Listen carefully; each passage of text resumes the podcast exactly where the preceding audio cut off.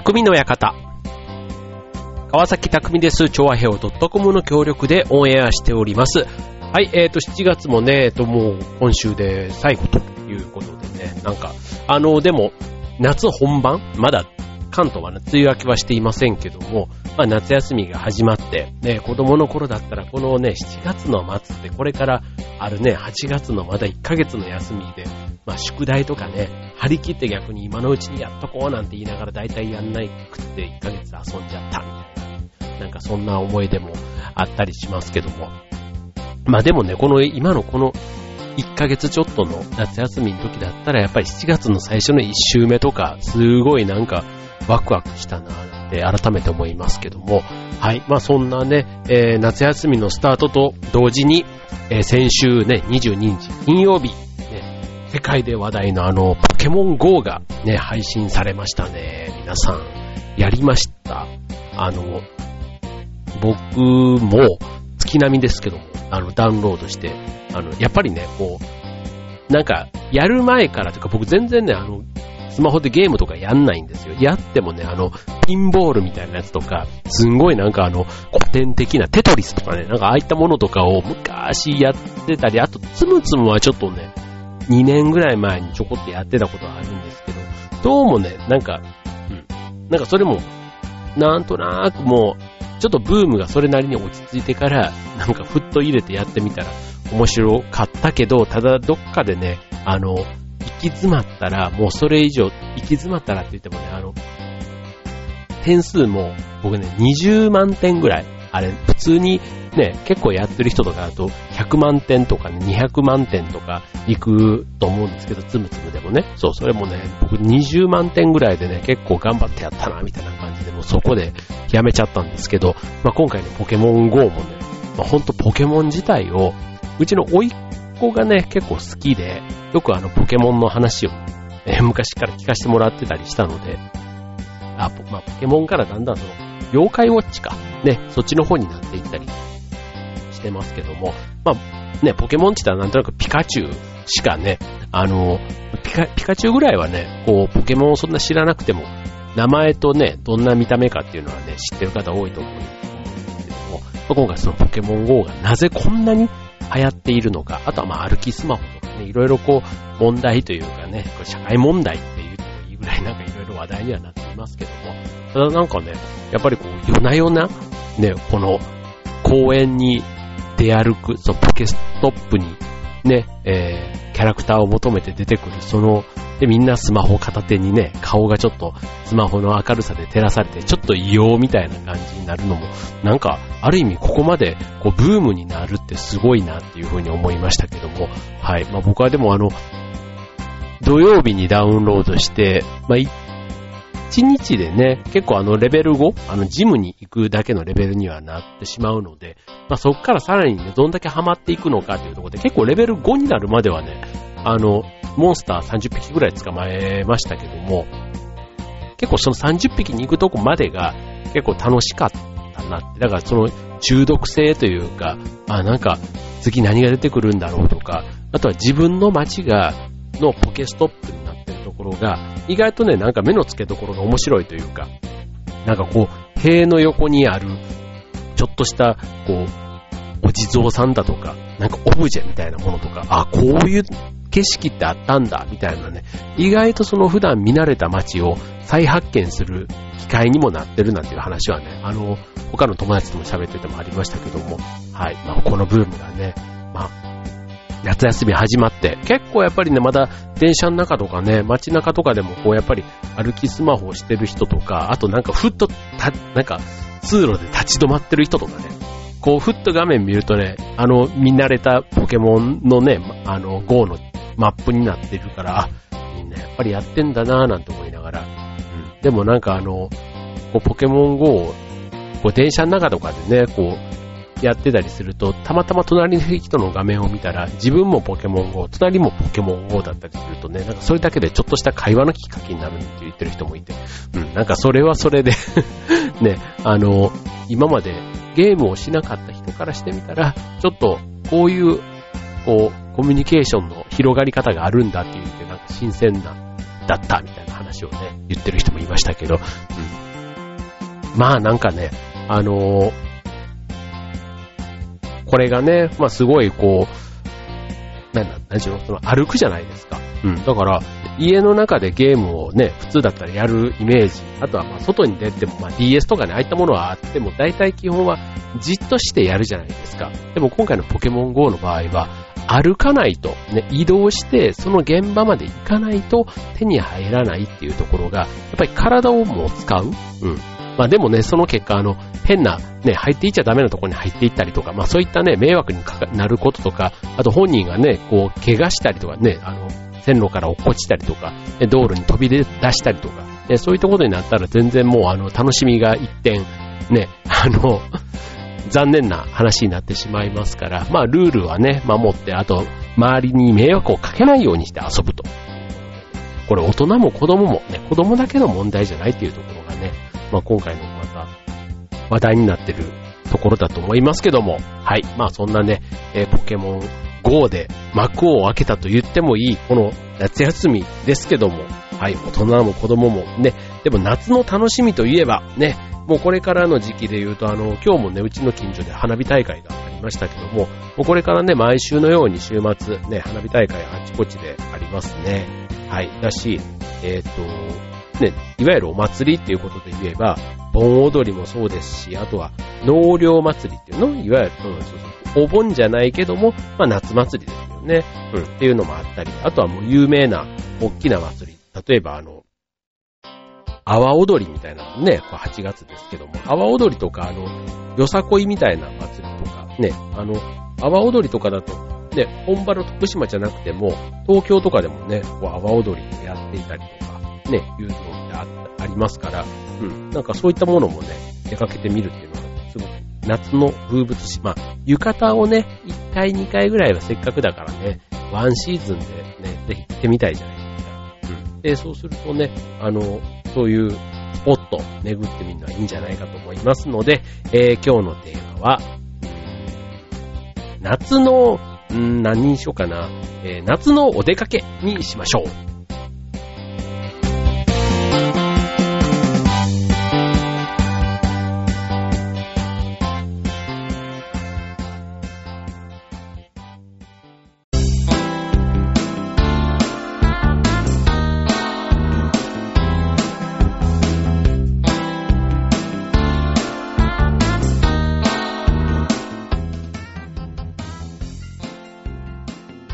はい、えー、今日のテーマは夏のお出かけということでね、まあ、夏出かけるといえば、まあ、海だ、山だっていうところのね、まあ、そういうあの、レジャーというか、まあ、別にあの、プールでもいいですよね。ホテルのプールでもいいし、ああいうスライダーとかがあるね、大きなプールもいいし、ね、まあ、ね、で、あとはまあ自然のね、夏の海っていうことでね、夏の海も、あの、本当のね、海の中で遊ぶものもいいですし、あとは海の家とかでね、なんかこう、ちょっとひ、あの、あれ不思議ですよね。海の家とかって別にエアコンが効いてるわけじゃないんですけど、やっぱり海が近いからね、こう潮風と、ね、波の音で、結構畳のああのひんやりした感じでね、うん、なんか昼寝とかしてたらすごい幸せだなっていつも思うんですけど、うん、ああいったのもすごい贅沢だなと思いますし、あとは岩場でね、なんかちょっとカニとか捕まえたりとか、なんかそういうのもね、なんか大人になってやるとまたあの、子供の頃の思い出とね、なんかその辺がこううまく重なって、うん。ついつい夢中になって、気づいたら背中とか肩とか超痛いみたいな感じにね、あの 行くとなってしまうんですけども、まあそういう定番の遊び場から、あとはね、えー、やっぱりこれね、押さえておきたいなと思うのが、盆踊りなんですね。盆踊りって結構あの、僕はあの、神さんの実家の近くの公園でいつも地区のね、盆踊り、結構立派なね、あの、櫓があって、で、そこに2週、二重っていうの？あの、踊る方がね、20ぐらいでこうなるぐらい、結構大きな祭りなんですね。で、あの屋台とかもこうちゃんとあって、しかもね、あの近所の方々がこう来たりするので、まあちょっとその屋台があるその周りも芝生がずっと広がってるんですけど、まあ、そこにね、みんなレジャーシートとか、あとはランタンとか持ち込んだりして、ね、みんなそれぞれクーラーボックスとかにこう、飲み物なんだって入れて、こう夜な夜な、なんかこう、喋、飲み食いしながら盛り上がってるみたいな。で、しかもあの、年に一回、この場だ、この場だけ会う、なんか同窓会じゃないですけどもね、なんかそういう感じのコミュニケーションが問われてる地区なんですけど、うん、そこにね、まあ、毎年ちょっと、あの、混ぜてもらってって変ですけど、あの、祭りのね、気分を、あの、味わってて、僕の住んでいるその大阪、住んでいた大阪の実家の方はね、もうなんかそういうのが全然もうない地区だったんで、なんか逆にね、その盆踊りがずっとやってるね、こっち側の、うん、その祭りがすごく、居心地がいいというか、なんかノスタルジックな気分にもなりつつ、うん、なんかこう、心躍るというか、なんかワクワクする。うん、そんな感じで、盆踊りってなんか好きなんですよね。うん。で、じゃあ、あの盆踊りで、じゃあお前はなんか踊れんのかってことで言うとね、特になんか踊れるわけではないんですけど、ただあの、うち、うちのっていうかね、もうあえてうちのって言いますよ。もう、もう十何年も通ってますからね。うん、じその、は、4曲を基本ずっと繰り返して流すんですよ。うん、4曲。うん、えっ、ー、と、えっ、ー、と、河内男節っていう中村光子さんのやつと、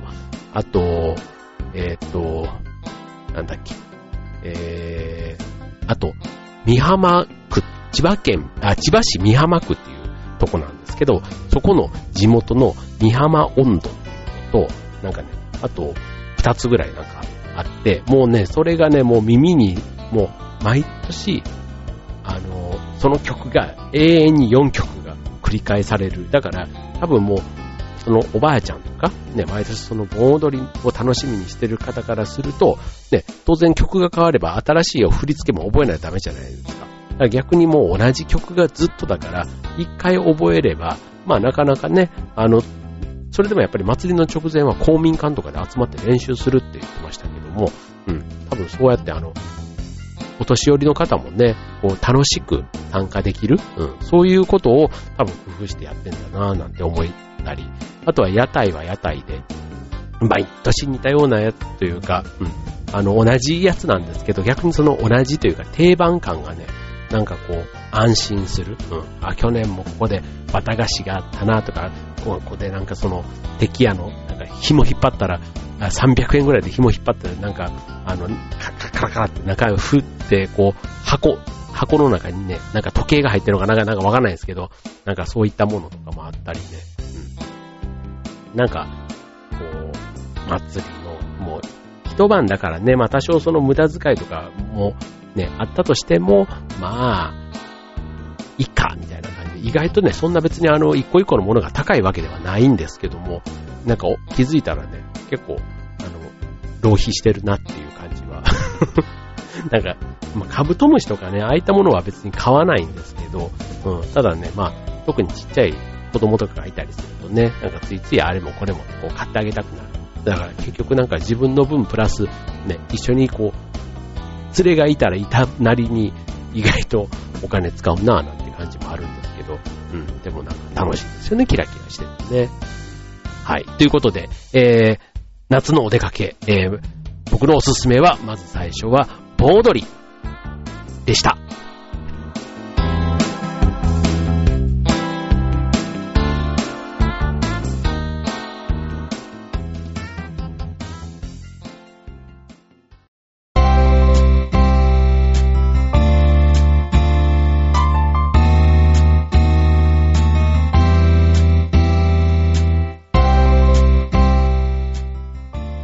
はい、えー、今週の匠の館は夏のお出かけということでね、えー、夏本番、ね、ポケモン GO もいいですけども、はい。まあ、ぜひね、えー、この今年、例えばスタートしたとか、夏だけのイベントとかね、えー、楽しんでみるっていうのはいいかもしれませんね。まあ、盆踊りとか、毎年こう定番のようにやってるイベントももちろんありますし、で、あとはね、海だ山だっていうね、そういったところも、まあ、当然ね、行く相手が変わればね、全然あの、楽しい思い出、また新しいね、思い出にもなったりすると思います。で、あと、じゃあ、次のコーナーは、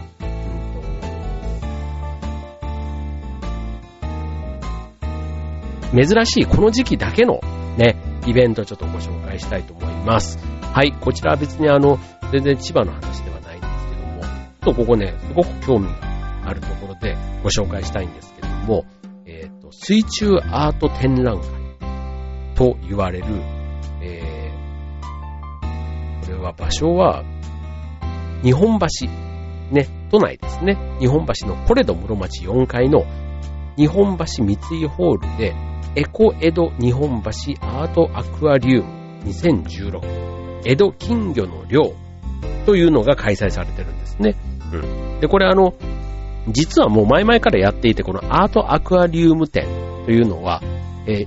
やったんですけども、この江戸時代の夏の風物詩である金魚をテーマに、えー、アートアクアリウムとして、えー、やっている展覧会になるそうです。はい。で、これあの、もうね、説明をするのがなかなか難しいんですけども、まあ、あの、要は金魚ですよ。金魚が8000匹いるそうなんですけども、まあ、その金魚でね、その芸術的なというか光とか、その、なんちゅうのその入ってる水槽のあの、組み合わせとかで、ね、ただのこう、ね、金魚自体もね、もともとまあ涼しげというか、ね、そういったイメージ、金魚鉢でね、こうやって、あの、縁側とかに置いといてっていうのが、なんか日本のね、こう、夏のイメージでありますけども、まあ、もともと、こう、江戸時代にね、こう、金魚で、こう、漁を、涼しさをね、楽しむ文化があった。まあ、そういうね、江戸の粋なところを、まあ、このアクアリウムの中では表現しているということなんですね。うん。まあ、なんかあの、結構、水族館が好きな方、ね、例えばあの水族館でも、その、クラゲとか、ね、ああいったちょっとゆらゆらってしてるものが意外とこう癒されて、あとはこう、ね、まあ水自体がまあ涼しげっていうのはもちろんありますけども、なんかその、このふわーってした感じと、あとその、まあ、クラゲとかだとね、なんとなく薄暗い空間になったりするから、そのね、光、蛍光灯とかあるだけでもちょっとなんか熱く感じたりするね、これからの季節ですから、なんとなく薄暗い感じのところが、こう、涼しさをね、より引き立てる、だろうなっていうふうに思いますよね。はい。まあ、このね、まず、夏のお出かけ。こちら、あの、7月の、えっ、ー、と、8日からスタートしてるんですけども、9月の25日までということで、夏が終わってもね、残暑の頃でもまだ楽しめる。ちょっと涼しくなるかなっていうところぐらいまで、はい、楽しめますので、はい、ぜひちょっと機会があったらね、行ってみてはいかがでしょうか。はい。まあちょっとデートスポットって感じかもしれませんね。はい。あとは、じゃあもう二つほどね、夏のイベントとしてご紹介したいのが、エイサー祭りって知ってますかこれ。これね、あの、新宿の、まあこれイベントですけども、沖縄の伝統行事なんですね、エイサー。ね。で、しかもこう、あの、勇壮なというか太鼓とかも、で、結構あの元気な感じのやつなんですけども、はい、この新宿エイサー祭りというね、7月30日、今度の土曜日ですね。はい、今度の土曜日開催されます。はい、これね、あの、その阿波踊りとか、ね、えっ、ー、と、よさこい祭りとか、ね、結構その地方の祭りの中で、まあ、このね、エイサーっていうこの沖縄のものが、まあ、東京にやってきてるということですから、なんかそういうね、えっ、と、異国で、異国とまでは言わないですけども、なんかその地方のものが、また東京に来ることでアレンジされて、ね、またちょっとあの、違う感じになっている。うん。しかもその、東京というか、まあ、新宿なりのアレンジが効いてるっていう意味では、うん、両方知ってる方だったらね、またそれぞれの良さとして楽しめるかもしれませんね。はい。で、これ新宿エースさん7月30日。で、続いて、えー、フラ、東京フラフェスタ。こちらは東京フラフェスタ in 池袋ということで、ね、フラダンス、もともとね、夏のイメージ、ね、夏というかね、あの、常夏のイメージが強いですけども、はい、こちら、えー、100今年は、2016年のイベントとして175チーム、約4500人のフラダンサーたちがステージに出てくるということなんですね。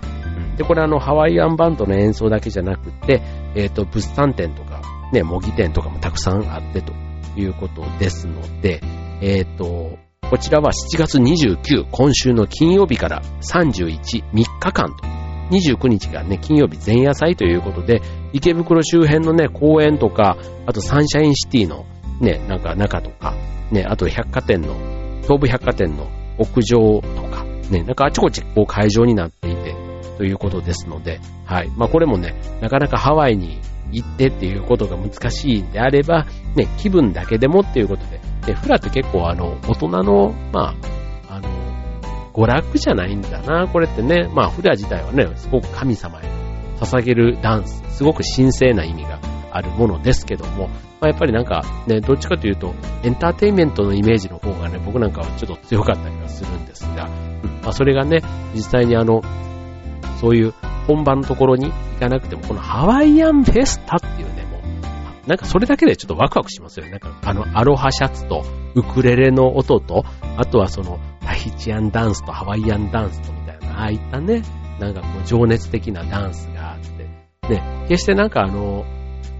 涼しいっていう感じではなくて、逆にこう気持ちいい汗をかいて、こう、爽快感があるというか、なんかアクティブな感じ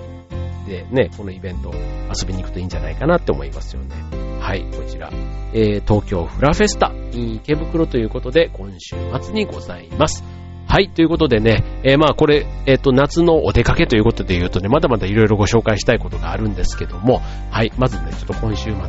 心に、まず、えー、ご紹介しましたが、ね、えー、さっきも言いましたけども、ね、7月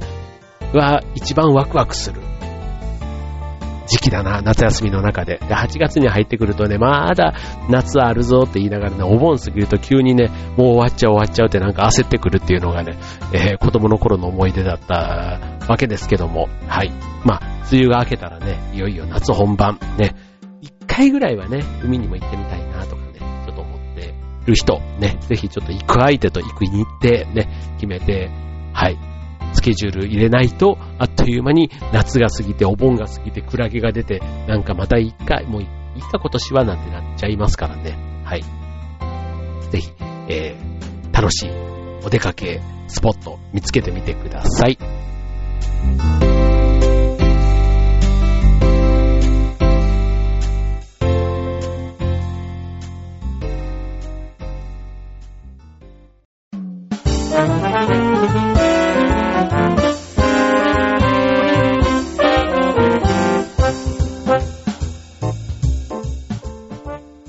はい、えー、今週の匠の館は夏のお出かけスポットということでお届けいたしました。はい。えっ、ー、とね、僕は今週末は金土日と劇団の合宿があるんですね。えっ、ー、と、ご案内してなかったですけど、9月の、えっ、ー、と、9月の、あれはいつだ ?9 月